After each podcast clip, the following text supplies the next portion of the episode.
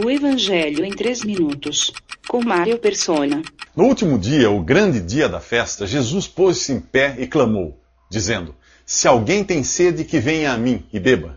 Quem crê em mim, como diz as Escrituras, rios de água viva correrão do seu ventre. O oitavo dia da festa dos tabernáculos era um dia atípico.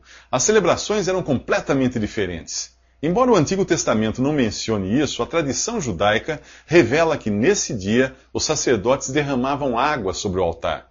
Pense no significado que o derramar das águas tinha numa terra pobre de rios, onde eles dependiam da chuva que cai do céu para sobreviverem. Sua fonte de vida e alegria estava no céu. Agora entre eles está aquele que o céu dos céus não poderiam conter, convidando a todos para irem a ele. Jesus explica esse ir a ele no versículo trinta e oito. Quem crê em mim é, é apenas uma, pela fé, uma questão de fé em Jesus. É apenas pela fé em Jesus que você obtém a salvação e a alegria eterna. O profeta Isaías escreveu: E vós com alegria tirareis águas das fontes da salvação. Em outra passagem ele diz: Ó vós todos os que tendes sede, vinde às águas, e vós que não tendes dinheiro, vinde, comprai, comei. Sim, vinde e comprai sem dinheiro e sem preço, vinho e leite. Porque gastais o dinheiro naquilo que não é pão, e o produto do vosso trabalho naquilo que não pode satisfazer? Inclinai os ouvidos e vinde a mim, ouvi e a vossa alma viverá.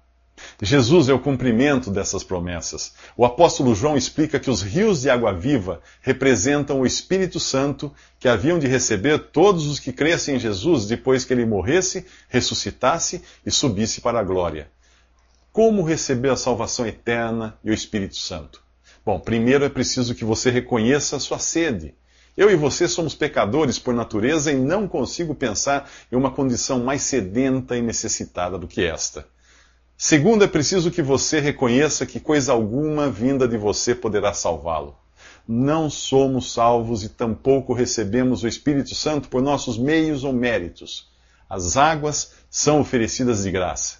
Em terceiro lugar, é preciso entender que a fonte de sua salvação e bênção é uma pessoa, Jesus. É a ele que você deve ir, não a uma religião, sacerdote ou ordenanças como o batismo ou a ceia. É somente pela fé em Jesus que você recebe a salvação e o Espírito Santo, essa fonte que se transformará em rios de água viva. O Espírito foi derramado no dia de Pentecostes, no capítulo dois do livro de Atos, quando teve início a igreja. Desde então, o Espírito Santo vem habitar em todo aquele que verdadeiramente crê em Jesus. Não se trata de um acessório, mas de parte integrante da salvação. É o seu penhor ou garantia.